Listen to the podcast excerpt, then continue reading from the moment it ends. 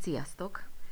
Van majd beszélgető társam, Veronika, 17 éves, lassan 18, és arról szeretnék vele beszélgetni, amit mostanában, amivel mostanában megkeresnek engem, fiatalok. Azt tapasztalom, hogy nem igazán tudják, hogy mi az élet céljuk, hogy hogyan érjék el ezeket a célokat, pedig annyi mindent lehet most már így a YouTube-on is megnézni, könyveket olvasni arról, hogy hogyan tűzzünk ki célokat, hogyan érjünk el ilyen sikerguruk, rengeteg könyvet írtak már erről, és arra vagyok kíváncsi, hogy ez most hogyan jelenik meg a fiatalok életében. Úgyhogy szia Veronika! Sziasztok! Szia! Úgyhogy a kérdést tulajdonképpen már fel is tettem neked, hogy vannak-e neked álmaid, vannak-e céljaid, és hogy teszel értük, mit, mit csinálsz, hogy valóra vásd? Vannak álmaim, és nálam ez úgy indult el, hogy kiskoromban én mindig is nagyon szerettem táncolni, és amikor, ahogy egyre idősebb lettem, nem igazán tudtam, hogy most akkor szeretem az állatokat, állatorvos legyek, vagy mit fogok kezdeni az életemmel, mert lassan már el kéne ezen gondolkodni. Mm.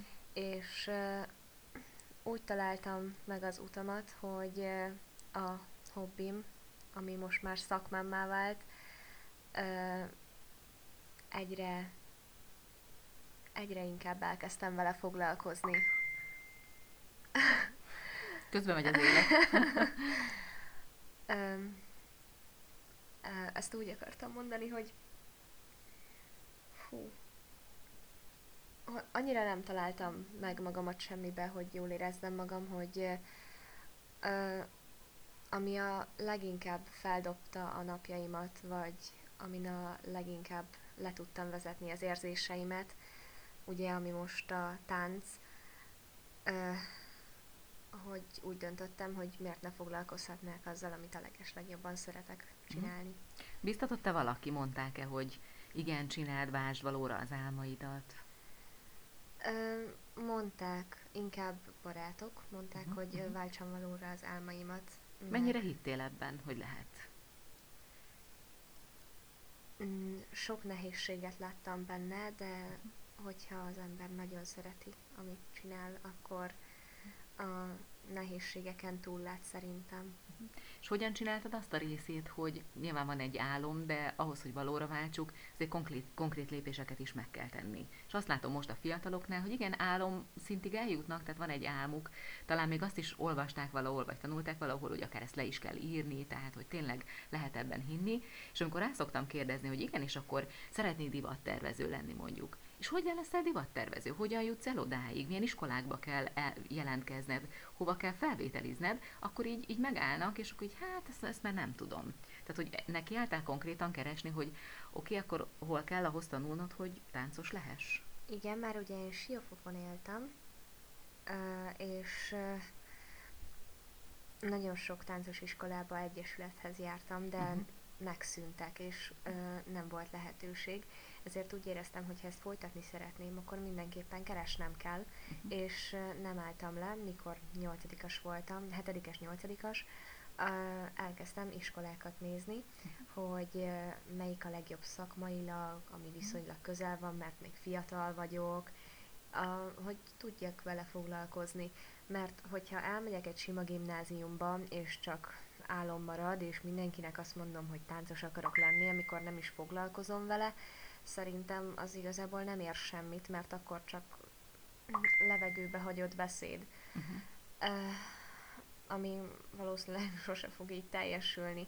Uh-huh. Először Pesten kezdtem el iskolákat nézni, ugye, ami még így viszonylag közel volt, és uh, ugye kozmetikushoz járt anyukám is, én is, és egy barátunk, ugye a kozmetikusunknak a lánya, aki nekem évfolyamtársam is volt, ő találta a hangszintér művészeti iskolát, és annyira megtetszett, hogy közel is van, és családias, és uh-huh. foglalkozhatok azzal, amit szeretek, hogy úgy döntöttem, hogy akkor ide jelentkezek, de nem vetettem el az ötletet, hogy későbbiekben átiratkozom a Pesti táncművészetére, úgyhogy ha valamit el szeretnénk érni, akkor mindenképpen akár netre beírni, hogy mert leginkább így szoktam keresgélni, hogy tánciskolák, táncképzés, és igazából mindenre lehet választ találni.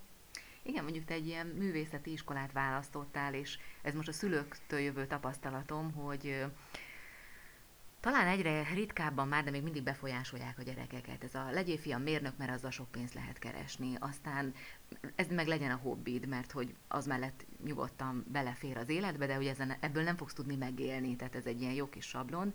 Arra képen művészetet tanul, Például ugye Zsófi apukája is azt mondta a, erre a művészeti iskolára, ugye Zsófi Dobol, hogy hát miért nem kerestem valami rendes iskolát a gyereknek, ebből nem lehet megélni. És nekem az az érvem, hogy nyilván én nem fogok tudni megélni, meg akinek nincs hozzá tehetsége, az sem, de aki ehhez ért, akinek ehhez van adottsága, mm, ez a vágya, akkor valószínűleg, hogy ha ezt valóra váltja, akkor meg is fog tudni belőle élni. Volt benned ilyen gondolat, hogy okos, jó tanuló lány vagy, lehet, hogy akkor kéne valami jól pénz, jó pénzkereső szakmát választani, aztán mellette táncolni, vagy, vagy biztos voltál abban, hogy ez a te utad?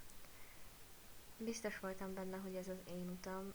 Megfordult a fejembe, hogy hogy fogok ebből megélni, de úgy voltam vele, hogy lehet, hogy a táncolás mellett ugye sok, sok erőfeszítés kell majd hozzá, és lehet, hogy szerényebben kell majd mellette élnem, de, de inkább boldogan és szerényebben, mint valami mi, kényszerben, mint, nem? Mint, mint uh-huh. egy kényszerbe, amiben nem is érzem jól magam. Uh-huh, uh-huh.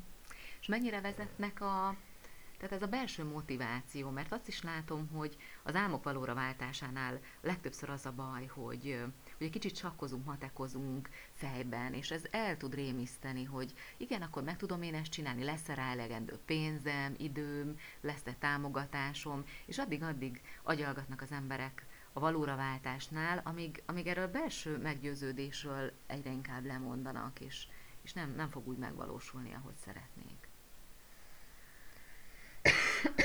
Hú, uh, igazából van ilyen ismerősöm, egy pesti barátnőm, aki nagyon szeretett, a mai napig nagyon szeret táncolni. Neki a szülei mondták azt, hogy ne táncoljon, mert nem lehet belőle megélni. Uh-huh. Akkor választotta a zenét, szintén egy olyan szakmát, ami a szülei szerint nem, nem biztosít szakma. Meg, megélhetést, és addig-addig ment tovább, amíg beiratták egy rendes iskolába. És mondta, hogy nagyon szomorú, és akárhányszor rám írt, és megkérte, hogy meséljek, mert tudja, uh-huh, hogy én uh-huh. táncos iskolába járok, ugye művészetibe, akkor ő a beszélgetések alatt mindig nagyon elszomorodott, uh-huh. mert ő nem járhatja ezt az utat, csak hobbi szinten, és szerintem ez rossz, mert látom rajta, uh-huh. meg érzem a hangján, amikor beszélünk, hogy ő ennek nagyon nem örül. Uh-huh.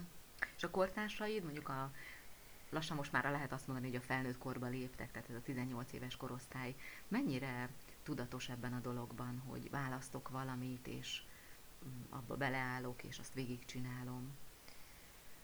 Vagy, vagy, vagy inkább még mindig a, a, a szülők befolyásolnak benneteket, vagy ezt, vagy ez, ezt, ezt a korosztályt? Nagyon vegyes, akiket ismerek, szóval vannak nagyon elszántak, akik többnyire a szüleik inkább azt mondják, hogy csinálja, amit szeretnél, mert nem foglalkoztatja őket, vagy pedig támogatják nagyon mhm. erősen ebbe. Egyébként támogatók a szülők? Hogy látod? Mostani gyerekeket támogatják? Van, akit igen, van, akit igen, szóval tisztelet a kivételnek, de elég sokat ismerek, akik úgy állnak hozzá, hogy csináljon, amit akar, mert nem érdekli. Uh-huh. Az az oka, hogy nem érdekli a szülőket, hogy merre megy a gyerek? Szerintem nagyon sok ember azért választ művészeti szakmát, vagy akármilyen mást, amiben jól érzi magát, mert fú, Hát boldog akar lenni. Boldog akar lenni, és az a baj, hogyha a szülő ugye nem támogatja, akkor még jobban ebbe akar belemenekülni. Hm. Hogy akkor, de tanácstalan marad.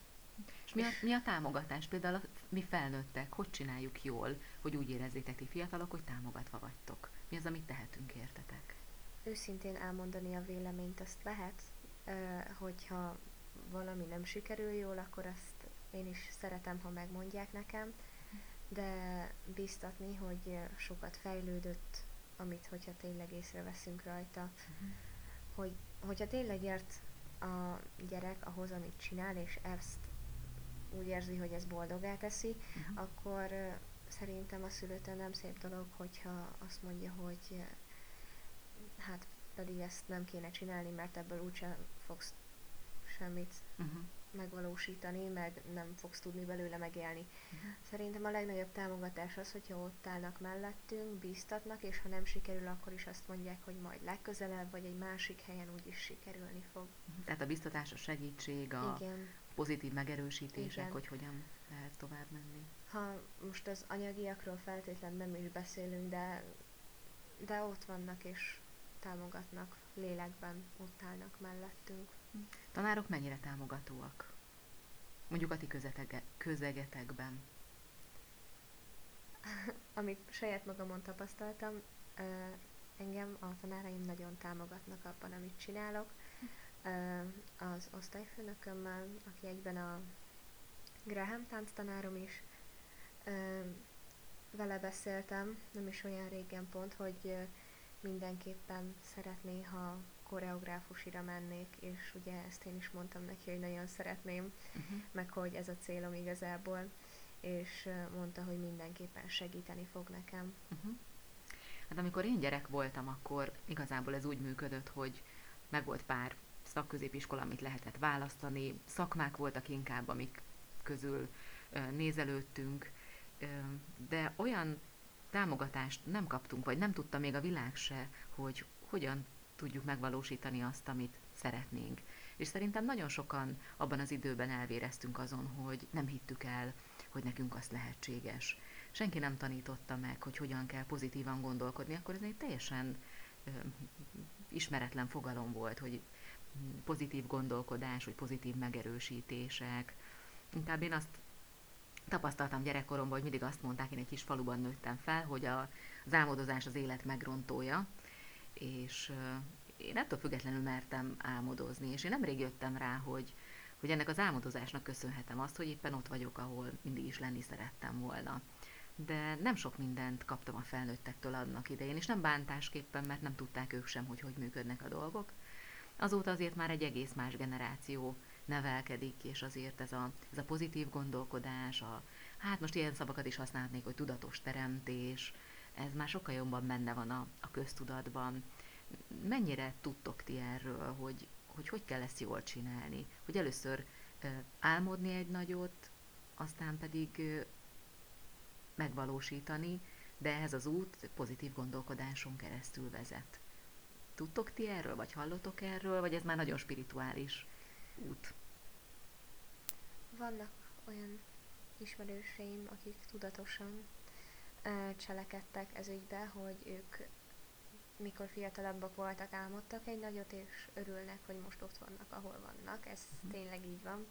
De nagyon sok a pessimista is, hogy neki ez biztosan nem fog sikerülni, és biztosan nem fogja tudni megállni a helyét a világba, meg hogy ezzel tényleg nem lehet keresni. Uh-huh. Ezért nagyon sokak, például a mi iskolánkból is nagyon sokan elmentek ezért, uh-huh vagy a szüleik miatt, mert ők mhm, döntöttek uh-huh. úgy, hogy ez nem lehetséges, vagy pedig azért, mert maga a gyerek, ugye, vagy rábeszélésből, vagy pedig azért, mert ő úgy érezte, hogy ez lehetetlen, és nagyon sok olyan embert ismerek, tényleg szerintem ők a többség, hogy úgy érzik, hogy hát pedig ezt nem lehet megvalósítani, hogy annyi problémája van, hogy ezt, ezt lehetetlen, és, és ezért inkább meg se próbálja. Ez önbizalom kérdése, ugye?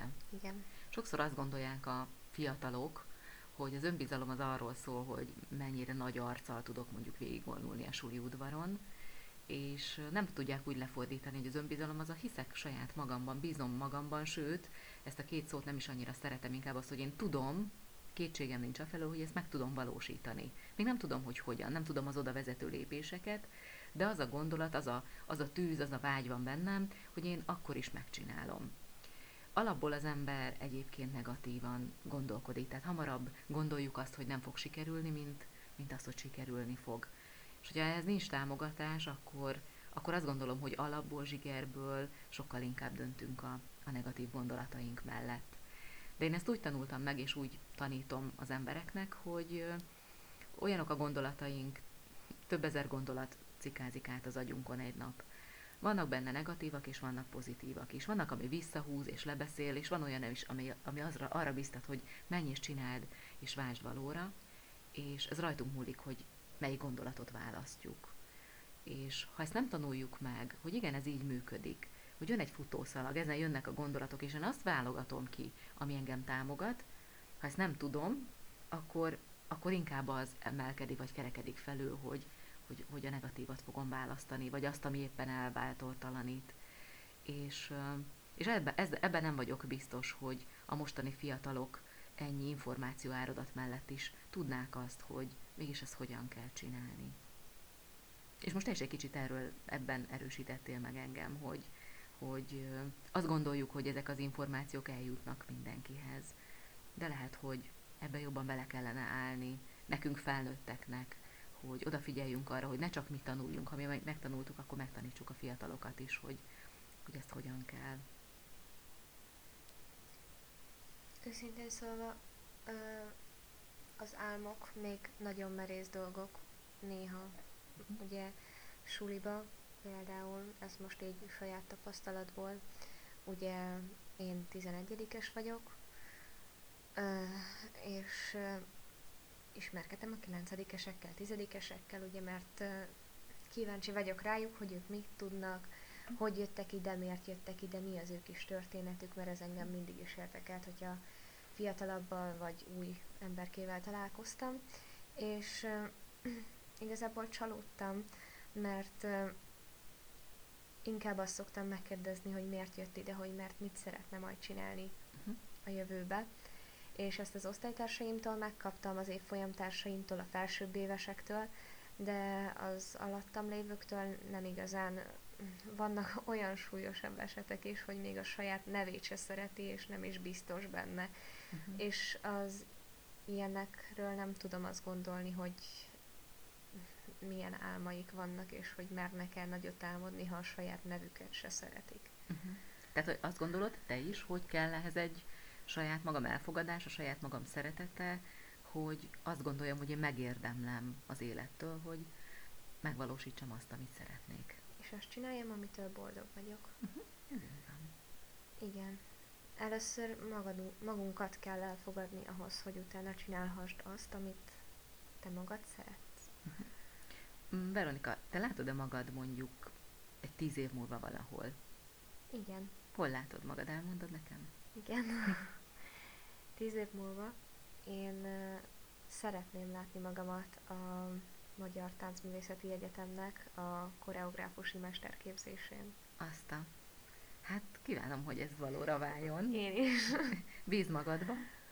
És uh, én tudom azt, hogy te egy nagyon küzdős csaj vagy fizikálisan is megteszel mindent, de legyen benned az a gondolat, hogy ezen a karon már sokan végeztek, és sokan ott vannak. Miért pont te ne lennél ott, hogyha ezt nagyon akarod? Minden megvan benned ahhoz, hogy ott is legyél, ha ezt így elképzelted.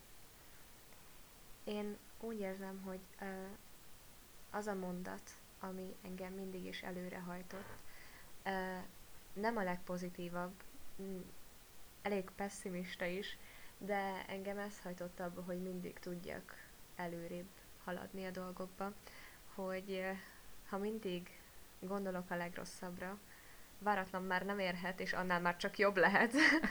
Úgyhogy ez a gondolat engem mindig végig kísért azon, hogy ha voltak igazán nehéz pillanatok, akkor se ért váratlanul a dolog, és tovább tudtam haladni, ezért tudtam csinálni azt, ami majd visz előre, és elérhessem az álmaimat.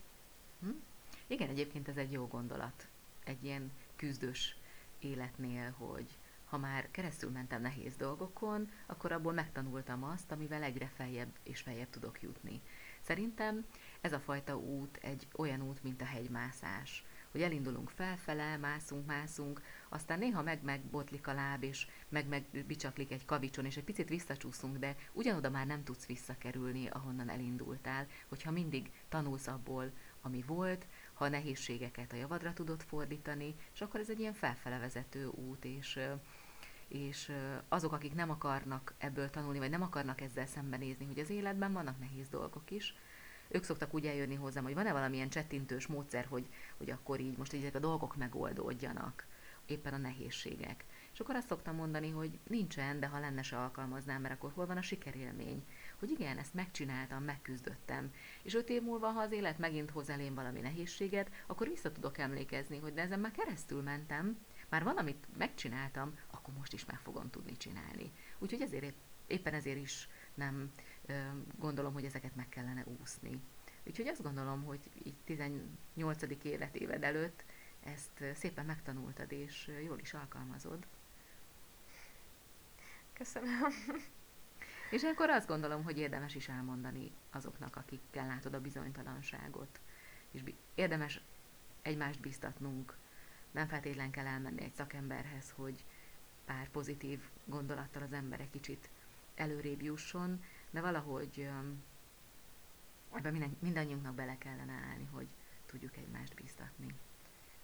Vannak olyan emberek, szintén tapasztalatból, akik azt hiszik, hogy úgy fognak előrébb jutni, hogyha mások nyomorán vagy szerencsétlenségén, éppen botlásán nevetnek, kifigurázzák, és azt adják tovább, azt mesélik, és nem a saját dolgaikkal foglalkoznak. Uh-huh.